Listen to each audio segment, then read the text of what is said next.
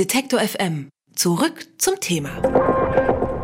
Das ganze Wochenende, die ganze Woche eigentlich, verbringen unsere Kollegen von Z damit, im Netz nach bemerkenswerten Tools und Geschichten zu suchen.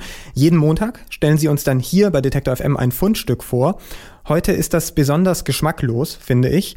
Sie finden Schlussmachen per SMS widerlich. Wir haben etwas noch widerlicheres für Sie.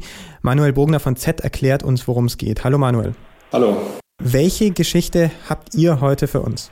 Also es geht in dieser Geschichte darum, dass ich eine Website gefunden habe aus Kanada, die von zwei Brüdern betrieben wird, die anbieten, für jemanden Schluss zu machen. Also wenn man sich selber nicht traut, Schluss zu machen, bieten die einem an, den Dienst, dass sie für dich das erledigen. Und da gibt es verschiedene Varianten. Das reicht von einer relativ formlosen SMS für 10 US-Dollar bis zu etwas ausgefeilterem. Also man kann die auch beauftragen, anzurufen bei dem Partner, von dem man sich trennen will und vorher Trennungsgründe anzugeben, die dann praktisch von diesem Dienst übermittelt werden.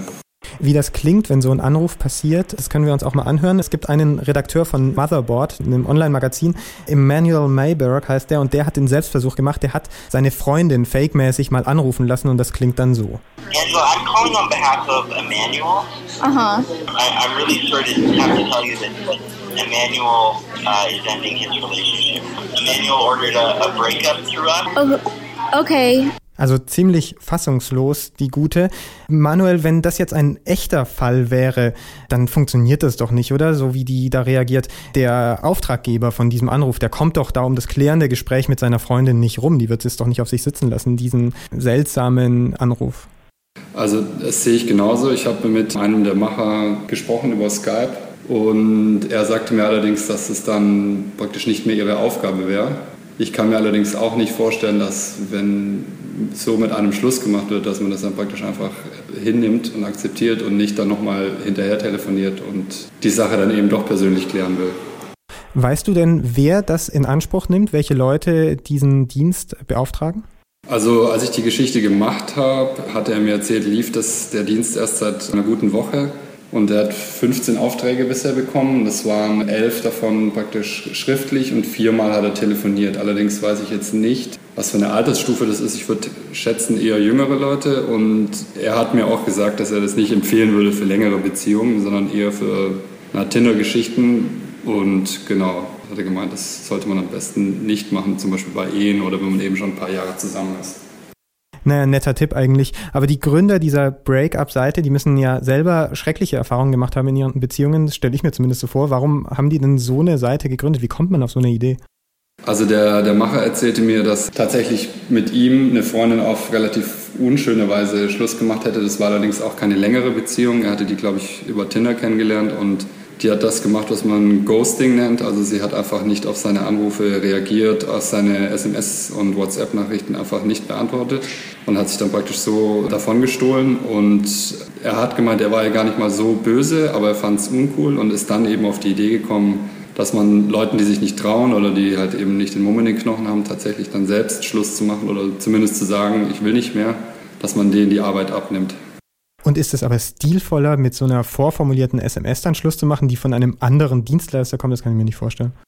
Ja, das will ich jetzt gar nicht kommentieren, aber ich glaube, die Antwort liegt eigentlich auf der Hand. Also, aber er meinte eben, und das war so ein bisschen, was ich interessant fand, dass es eben einhergeht mit diesem neuen Art des Datens, dass man eben sich viel öfters mit verschiedenen Menschen trifft, auch über Dienste wie Tinder und dass manche Menschen halt praktisch irgendwie so oder so schon Schwierigkeiten hätten, mit ihrem Leben klarzukommen und alles unter einen Hut zu bekommen und dass man dann eben so einen Dienst beauftragt. Aber ich bin ehrlich gesagt auch skeptisch, ob sich das wirklich durchsetzt.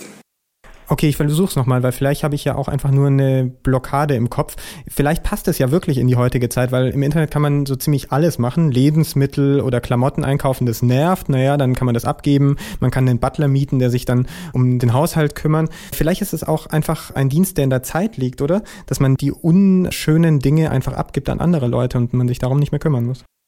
So in der Richtung, ja. Also mich hat das, als ich mit ihm gesprochen habe, ein bisschen an den Film Up in the Air erinnert, wo George Clooney ja von Firmen beauftragt wird, wenn die Mitarbeiter kündigen, aber es nicht selber machen wollen, dann beauftragen sie ja ihn. Und er kommt dann in die Firma und teilt den Leuten eben mit, so und so sieht's aus, ihr müsst gehen und überreicht ihnen dann am Schluss noch eine Mappe mit schlauen Tipps, die sie wieder auf die Beine bringen sollen. Und ähnlich ist es bei diesem Service ja auch. Also am Ende des Gesprächs, das wir jetzt eben gehört hatten, versucht hat tatsächlich der Anrufer noch die Frau, mit der Schluss gemacht wird, noch in diesen Geschenkeshop, der angeschlossen ist, an diese Website zu lotsen, dass sie sich dort irgendwie Weingläser kaufen soll oder einen Film, der sie über die Trennung hinwegtröstet. Also es ist sehr, sehr absurd. Ja, das macht dann vielleicht auch alles wieder gut, wenn man da ein bisschen Wein trinken kann. Wir sprechen ja immer mit euch, damit ihr das einschätzt, wie diese Dienste, über die wir sprechen, ob die überhaupt eine Aussicht auf Erfolg haben. Meinst du, dass sich dieser Dienst halten kann? Also ich kann es mir ehrlich gesagt nicht vorstellen. Also für mich wirkt es auch sehr, sehr weltfremd oder eben absurd. Das war allerdings auch so, dass als ich auf der Website war, dass sie jetzt eben nach Leuten suchen. Also sie wollen praktisch das outgesourcete Schlussmachen selber outsourcen. Die suchen sogenannte Heartbreaker, die diese Anrufe dann übernehmen und die bekommen einen Prozentsatz von den Kosten. Aber man muss es jetzt tatsächlich vielleicht äh, beobachten. Ich glaube nicht, dass sich das durchsetzt. Ich kann es mir ehrlich gesagt nicht vorstellen.